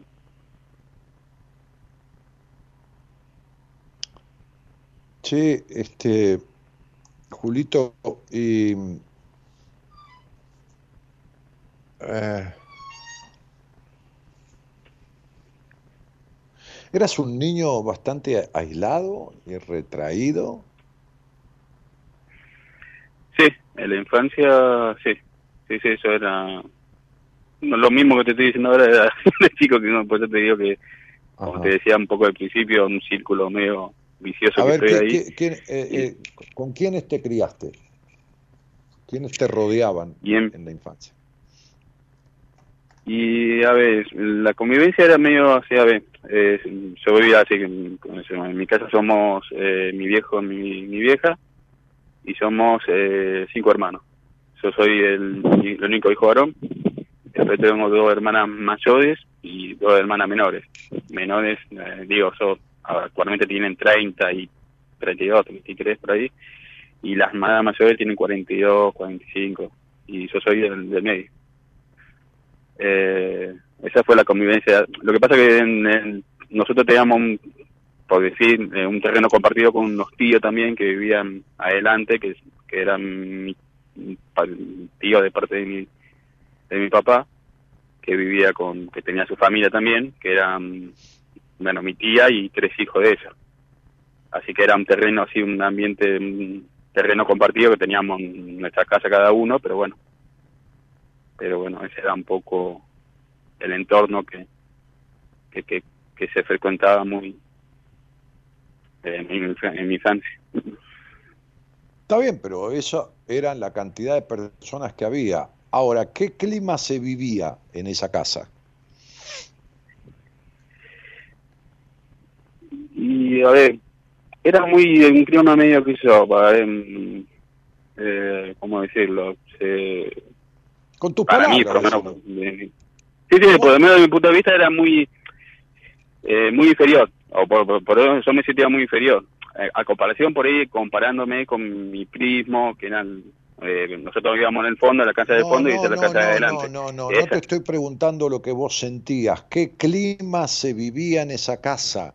¿Qué clima? ¿Un clima armonioso mayoritariamente? ¿Un clima de padre y madre que trataban de festejar la vida, no importa si con champagne o con agua de la canilla, o con caviar o con maní? Eh, ¿Qué, clima se vivía? ¿O un clima apacible, un clima de discusión, un clima de un padre rígido? ¿Qué clima se vivía, Julito? No, un clima por ahí eh, poco presente, así muy ausente de parte de, de, mi padre y mi madre. Eh, había discusiones, siempre se armaba que una que otra discusión. Era muy demandante por ahí de parte de, de, de mis hermanas mayores, que en su momento era muy demandante, pero hacia mi viejo y que era muy así demandante de, de constantemente eh, pedir para tal cosa, sea para comida o sea para un cumpleaños, era muy siempre había un conflicto por eso. Eh, ¿Un conflicto por qué cosa? ¿Por el, de- por el, por el dinero? sí, por el dinero, o sea, por la comida, pues faltaba esto, faltaba aquello. Eh, mi viejo vivía trabajando, era un tipo que vivía trabajando, llegó un, momento que tenía dos trabajos, trabajaba de noche y trabajaba de día. un hogar de sacrificio. Sí, sí, sí, por eso te digo, después te digo, eh, figura paterna así de parte de, mi- de mi viejo y mi vieja nunca, yo no lo sentí, hoy en día por ahí digo que no lo sentí tan así, pero se entiende, pero después del esfuerzo que hacían, todo eso sí, yo hoy en día, hoy en día lo comprendo, sé que mi viejo y mi vieja se mandaban, se mataban laburando todo eso, pero siempre estaba, es como si fuera que mi viejo vivían laburando y llegó un momento que mi hermana mayor se hicieron cargo, viste, por ahí de hermanas menores que en ese momento tenían 5 o 6 años, y esas tenían, bueno, 18, 19, y como se hicieron Claro, y- cargo y para y- y cuidar, cuidarla a ella y, ¿Y quién se y hizo por eso de mucha la vos? demanda de ella, a eso voy. ¿Y quién se hizo cargo de vos? Tus hermanas menores se No. hicieron cargo las hermanas mayores. ¿Y de, y de este chico, quién se hacía cargo? Yo, yo, yo siempre me, a ver, yo Por siempre eso. manejé solo. Yo digo que siempre, o yo me Y por eso, que siempre y tuve esa por eso libertad de- a eso quiero llegar. Siempre te manejaste solo y solo estás. ¿Entendés? Mm. Porque fuiste un niño que perdió la infancia, fuiste un niño que creció antes de tiempo, fuiste un niño que el padre no estaba, que jamás tuvo un te quiero mucho de tu padre, que la madre no estaba, que las hermanas se dedicaban a- a las hermanitas menores y que el tipo se la tuvo que arreglar solo y solo se quedó. Entonces, esta, situación vivencial de la infancia que instaló al niño en una situación de aislamiento, ¿no? Este, y, y- y- de introspección, de meterse para adentro y de aislarse y ser medio retraído porque no había comunicación ah, necesaria. eh, Sí, vos de grande comprendés que se sacrificaban, pero el niño es el que tiene el problema. El niño es el que se las arregló solo y solo se quedó. Es el niño, tu parte de hombre trabaja, tu parte de niño sigue no pudiéndose relacionar y aislado del contexto. Entonces, una de las maneras que yo sugiero a las personas que tienen, les pasa esto, es que se acercan a los demás y le digan la verdad. Che, yo estudio acá con vos y la verdad que me gustaría tener amigos, pero soy tan tímido, tengo tanto miedo al rechazo, a esto, a lo otro, que la verdad que necesitaba decírtelo. Porque me gustaría este, tomar un café con alguien o, sentarme a jugar las cartas o, o armar un grupo para irnos a comer una pizza, cuando se pueda. Es la mejor manera, porque la gente que tiene estas circunstancias queda introspectada, introvertida, queda con miedo al rechazo, queda con eh, cierta imposibilidad de, comunicarse. Este, eh, por supuesto que vas a tener o tuviste ya parejas con problemas de celos o de control, ya sea de ella o, tuyo. Este, entonces, digo, eh, me parece que una de las cosas, por supuesto que uno puede recurrir profesionalmente a alguien, pero una de las maneras es mostrando tu cruel realidad, tu cruel verdad tu miedo, tu limitación, tu todo. Porque las personas que tienen este grado de timidez, porque no naciste tímido, ni naciste para vivir aislado como estás, naciste con un potencial que ni te cuento, pero, en, muchos factores que, no está, que están tapados, bloqueados, ¿viste? como si fuera una pared construida este, que te separa de, tu, de tus capacidades. Las personas así sí, sí, sí, lo que, lo que quieren es... Las personas así que son... Las personas que son como sos vos tratan de disimular que son tímidos, disimular, que, y es lo peor que pueden hacer. Es lo peor que pueden hacer. Lo que tienen que hacer es manifestarse desde su verdad, desde su imposibilidad, desde su incapacidad. ¿Entendés? Este, y si vos sos sí, sí, sí, qué? No, no, sí, sí, por ahí veo que yo puedo, por ahí, no te digo, veo el potencial que tengo, pero yo siento que puedo hacer más, siento que puedo, eh, por ahí valoro más o menos, por ahí eh, haberme ido de Mar de Plata y poder, poder instalarme en estos tiempos acá, solo, yo sé que puedo dar más pero los miedos están, me frenan esos miedos de, decir de todo lo que he pasado, como decís vos. Otra vez volvés a la palabra solo. Valoro haberme ido de Mar del Plata. No importa lo que hiciste, importa lo que no podés hacer, hermano. Nadie te quita, no hablamos de lo que está bien, hablamos de lo que está mal, querido. Entonces sería, valoro haberme ido solo, otra vez solo, ¿entendés? Entonces cuando vos mm. conozcas una mina, decile que sos celoso, que sos un tipo celoso. Cuando uno reconoce ante el otro ya no lo es tanto porque está repartiendo la carga del problema. ¿Entendés? Está repartiendo el conflicto. El problema es cuando uno se quiere mostrar como que puede, como que esto, sí, yo sé que puedo más. No, no sabes, porque no, si pudieran más tendría que hacer más. Entonces te estás bloqueado, estás trabado en lo comunicacional, en lo vincular, y no podés. Deja de querer ser el nene que sabe todo. ¿Por qué no? Porque, porque vos me llamás porque no podés. Entonces, Arrancá por el no puedo. Lo que pudiste te felicito, pero ya está, eso no interesa. El problema es lo que no podés. No podés tener un vínculo, no podés tener relaciones abiertas, espontáneas, porque hay un terror al rechazo y un terror al abandono. Cuando uno fue abandonado, entre comillas, el niño vivió el abandono, no importa que los padres se mataban laburando, lo que importa es lo que ese niño sintió. Cuando, ese, cuando eso queda grabado, como decía yo al principio, hasta, hasta, en, eh, hasta en posturas corporales, hasta en lo que fuera, uno tiene terror al rechazo, la mejor manera de no ser abandonado es no vincularse. O vincularse controlando todo, que tampoco sirve. Entonces, esto tenés que desarmarlo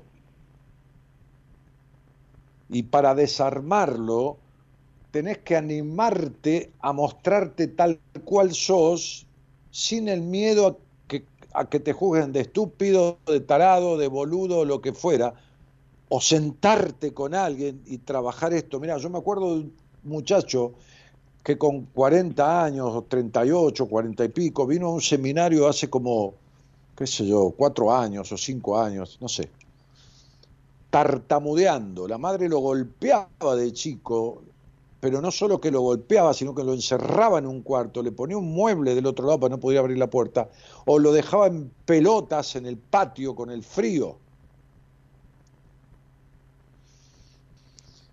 Y se me ocurrió hacer un ejercicio ahí en un momento, improvisando una situación, porque me apareció de la charla y de las cosas que van surgiendo ahí una sensación de, cierta cosa, y me paré y le dije, vení, hicimos un trabajo ahí con el grupo, ¿no? Estaban todos ahí alrededor, que al otro día el tipo no tartamudeó más. Entonces, lo, lo que digo es, tenés que aprender a hacer este incapaz de vincularte que sos y mostrar eso, porque el tipo tímido, el tartamudo trata de no hablar para que no se den cuenta que es tartamudo, y el tipo tímido trata de no vincularse o trata de vincularse como si fuera normal y no lo es, entonces no puede lograrlo. Tenés que vincularte desde tu discapacidad. Es como si fueras ciego y querer aparentar que no sos ciego. No, la gente se va a dar cuenta igual. Entonces tengo que decir, hola, ¿qué tal? ¿Cómo te va? Soy tímido, ¿sabes? la verdad que me gustaría tener amigos acá adentro y no los puedo hacer porque tengo una timidez. ¿No me ayudás? ¿Se entiende lo que estoy diciendo, Julito? Sí, sí, sí, sí, sí, sí, es verdad. Sí, sí. Cuesta salir esos, miedos de, animarse. Eh, es lo que por ahí me freno o me frena para, para tratar, por lo menos lo que decís vos, sí, es verdad, 100% de todo lo que decís, pero esos miedos, viste, de, decir la verdad, o como decís vos, decir, bueno, soy así, tengo esto, me pasó esto, cuesta, claro. está el miedo a ese rechazo, directamente está el miedo a ese rechazo, que, que se alejen o que te miden, dicen que me miden así, más mirarlo a este, eh, o, somos eh, eh el, mayor miedo que yo tengo, pues yo tengo HIV. El mayor miedo de decir eso, tengo HIV y medio que, que estoy con tratamiento y todo eso, me da miedo de decirlo porque pienso que se me van a alejar. Es algo que por ahí no, de que lo tengo no, no lo he dicho, nunca a las familiares, pero después de eso, y me da miedo decirlo, que por ahí el día de mañana tengo que decir, por ahí si estoy con alguien, pero ese miedo que también con un grupo en general me cuesta, uno de los miedos, de tanto miedo que de, abrirme o pero pero sí de verdad eh, sí sí tengo que te buscaste te buscaste, todos los mecanismos posibles hasta una enfermedad de transmisión sexual por lo culposo que sos este porque sos culposo hasta en las relaciones sexuales para no vincularte. Es decir es tan terrible esto que uno se busca enfermedades para lograr el objetivo entonces, si vos te haces de amigo, no tenés por qué decirle que tenés HIV, la gente no anda diciendo, hola, ¿qué tal? Tengo hipotiroidismo,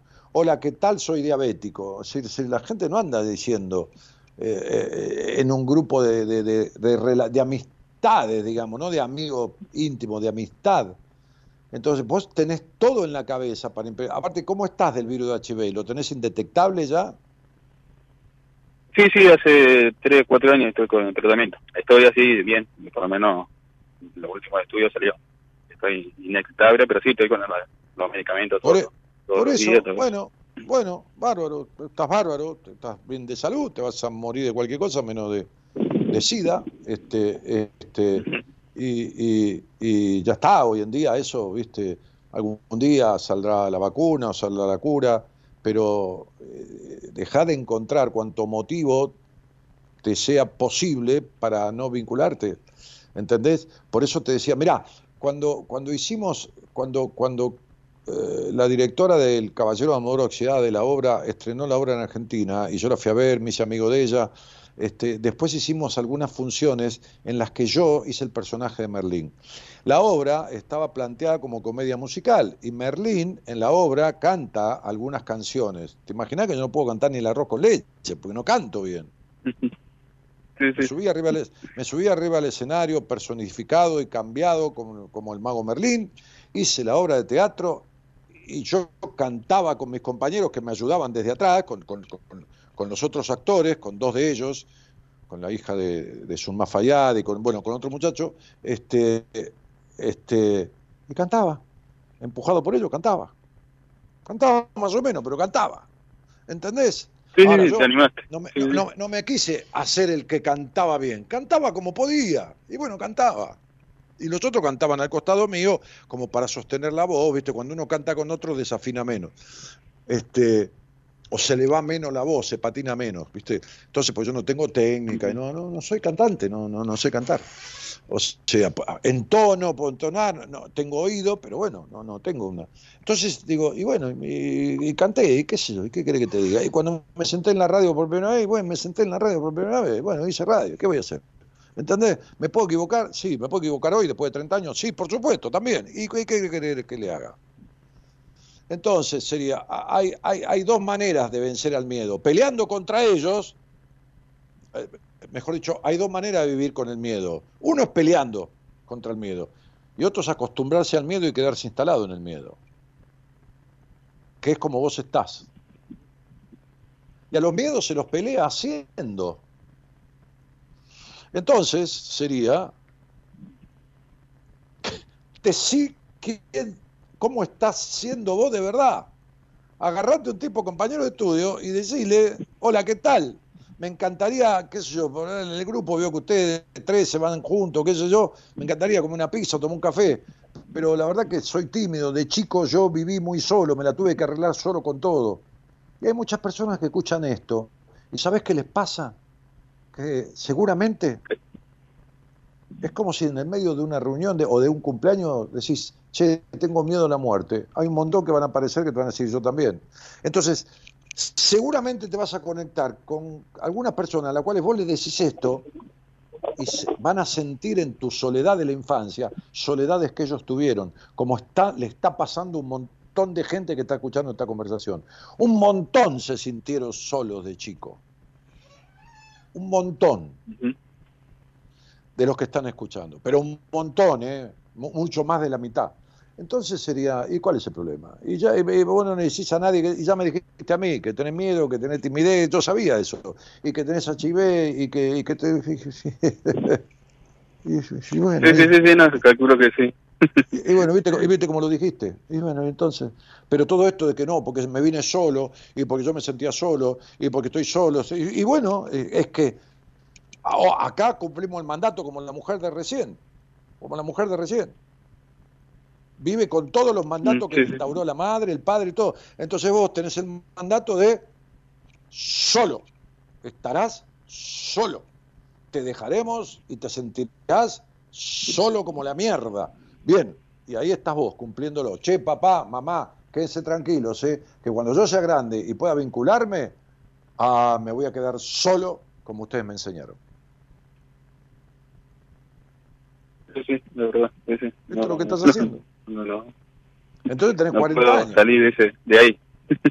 Pero, a ver, de la oscuridad se sale prendiendo la luz. ¿Qué es la oscuridad? Ausencia de luz. ¿Qué es la luz? Ausencia de oscuridad. ¿Qué es la enfermedad? Ausencia de salud. ¿Qué es la salud? Ausencia de la, de, de la enfermedad. ¿Qué es la, qué es la, la, la, la- la- la- eh, la timidez? Ausencia de audacia, de sinceridad. Hola, ¿qué tal? Soy este. ¿Entendés? Sí, sí, sí, sí, animarse. Claro, ese cuento del tipo que ese Hay que hacerlo. Ese cuento del tipo que estaba parado en la estación de tren a la salida del andén y a todas las mujeres que pasaban, el tipo estaba bien vestido, todo, no estaba loco, nada. Y a todas las mujeres que pasaban, le, a cada una, a la que agarraba, porque por ahí salían 200 de un tren, pero a la que le pasaba por al lado decía, ¿querés tener sexo? ¿Querés tener sexo? Algunas le daba un carterazo, otras mandaba a la mierda al tipo, ¿viste? Y había un, una- Sí. un- un kiosco de diarios ahí, justo ahí, a dos metros del tipo, estaba el diariero ahí, y escuchaba todo lo que este tipo decía. Había pasado como tres horas, y el tipo seguía ahí. Y cuando paraba un tren le decía, ¿no te gustaría tener sexo conmigo? A mí por ahí seguían de largo pensando que estaba loco, otros lo mandaban a la mierda. Entonces el diariero, ya habían pasado tres horas, le dijo, oiga jefe, el tipo se dio vuelta. Dijo, ¿usted le pasa algo? No, ¿por qué? Pero ¿y ¿cómo le va a estar diciendo a todas las mujeres eh, que salen del tren eh, si quieren tener sexo. No se da cuenta que le putean o que esto, que el otro. Y me dijo, sí, pero a mí no me importa, con una por día que me diga que sí me alcanza, dijo el tipo. ¿Entendiste? Sí, sí, sí. Bueno, sí, sí, sí. Bueno, entonces decirle a 40, a 40 tipos, o tipa, compañeros de trabajo, de estudio o de los estudios, que sos tímido. Hola, ¿qué tal? Che, ¿querés que te una cosa?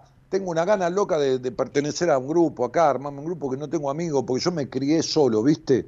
Me crié solo y tengo una sensación de mierda, de soledad interna, que no vengo a pedirte este, este, que, me, que me la cures, pero que nunca me animo a hacer amistades como si siguiera yo mismo eh, cerrándome para quedarme solo otra vez. Y hablé con un tipo, viste, que tiene un programa de radio, y me dijo, ¿por qué no le decís a la gente que te sentís solo y que quisieras ser amigo y que sos muy tímido? Y así, ya está. ¿Y cuál es el problema? Sí, sí, como para, para empezar, por lo menos. ¿Eh? Eh, sí, para empezar, sí, lógico, para empezar a salir por lo menos de esta... Pero no, el no ya lo tenés, que flaco. vivo. El no, el no ya lo tenés. El no, el no ya lo tenés. ¿No ves que vos sos dueño del no? Todo para vos es no. El no es tuyo. Andá por Sí, el sí. sí. Si todos los no ya los tenés. ¿Entendés? Cuando yo conocí a mi mujer, que hace 14 años, era una chica joven de 18 años, ¿entendés? Te- te- Tenía una cabeza como si tuviera 40, por, por, por un montón de cosas, porque había madurado antes de tiempo, por un montón de cosas. Pero no importa, tenía 18 años, yo le llevaba más de 30 años. Y entonces, después, el día que la conocí, le dije, toma, te dejo mi teléfono, invítame a cenar que yo pago la cuenta, le dije. Y lo más lógico es que la piba me hubiera dicho que no. Y yo le dije lo que sentía. Si yo no le decía eso ese día, nunca nos hubiéramos casado. Claro. Y yo me perdía de una mina bárbara y él se perdía de- ella se perdía de algo de mí, qué sé yo, algo debo haberle servido, este, o algo debe haber agradado. Pero yo me perdía de una mina bárbara, la mejor de mi vida. Por no decirle lo que pensaba. Creo que algo así me, ha pasado también, así. Por con no, mucho- no con animarme, mucho- con, sí. mu- con me ha mucha ubicación y con respeto, pero le dije, mira, este, como diciendo, mira, vos pensá lo que quieras, pero yo querría ir a cenar con vos. A cenar, punto, chao. Y así fue. A los 20 días, al mes, qué sé yo, estábamos cenando juntos. Y, y bueno, Sí, sí. y con nuestras idas y vueltas, hace cuatro años me casé. Y con ella, y ella conmigo. Bueno, fíjate si yo no le decía lo que le dije. ¿Entendés de todas las cosas que te perdiste, por no decir? Sí, sí, sí, de verdad. Sí, sí, Eh, sí, sí, vi- sí, sí, sí.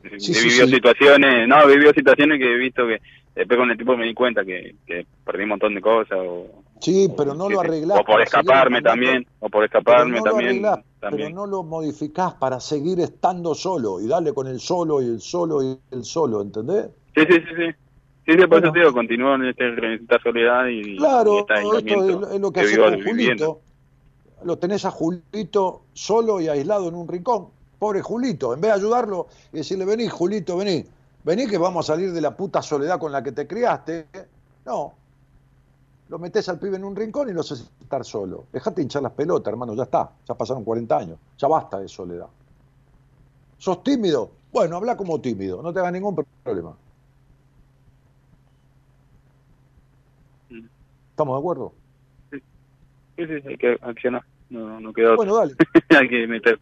Por eso te digo, el no ya lo tenés, porque toda tu vida son no.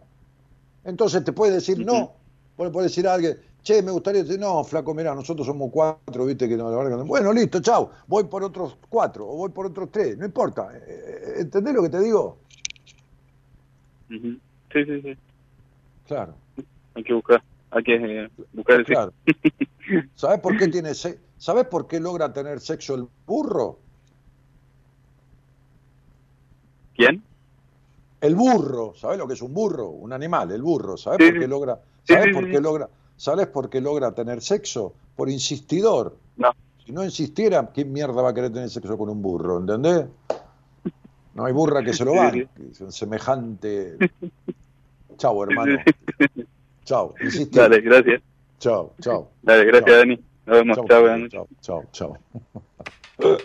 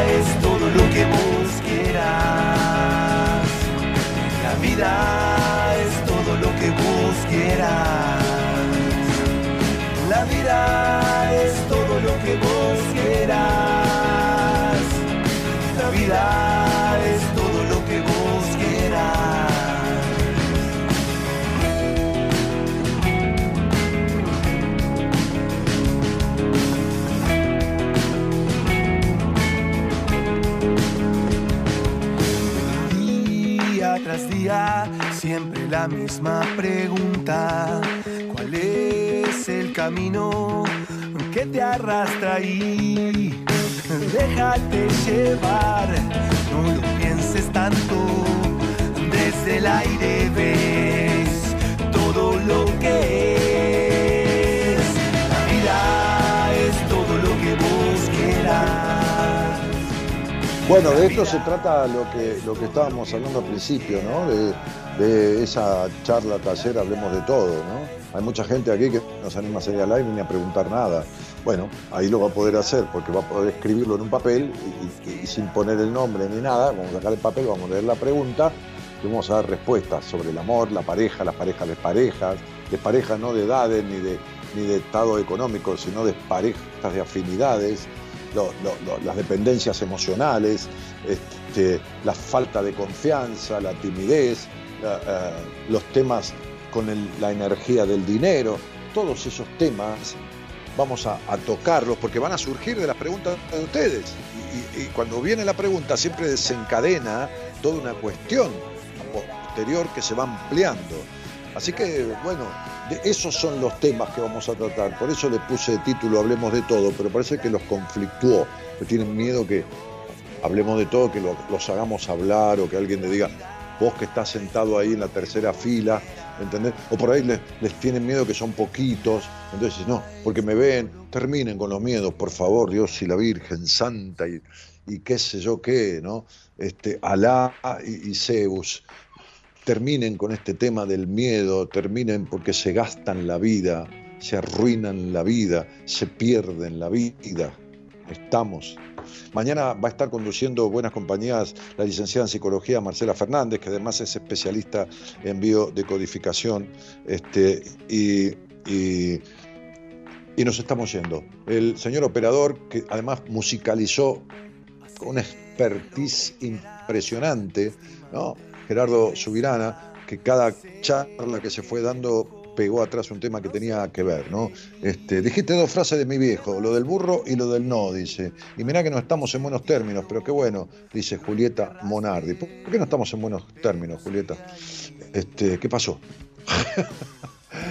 este, no tengo ni idea ni recuerdo. Eh, muy buena esa Dani, dice Germán, de invitarla a cenar a, a Gabriela, dice, te enamoró la Gaby, dice Cristina, en este mes aniversario de casados, ¿no, Dani? Sí, aniversario de casados por civil. Ahora en abril tenemos aniversario de iglesia. Este, bueno, Qué lindo escuchar, dice eh, Elizabeth, que la gente se va con una cuota de descarga y satisfacción al hablar con vos. Por eso los invito a las actividades que hacemos. Yo vivo igual si no hago la charla con las 60 personas, es lo mismo. Este, y vivo igual si no hacemos el seminario, porque viví tres años de pandemia y viví igual.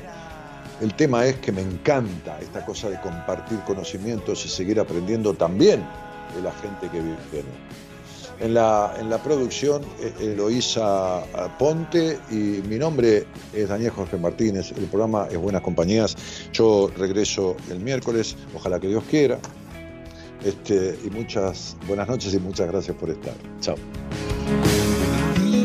Día tras día, siempre la misma pregunta. ¿Cuál es el camino que te arrastra ahí? Déjate.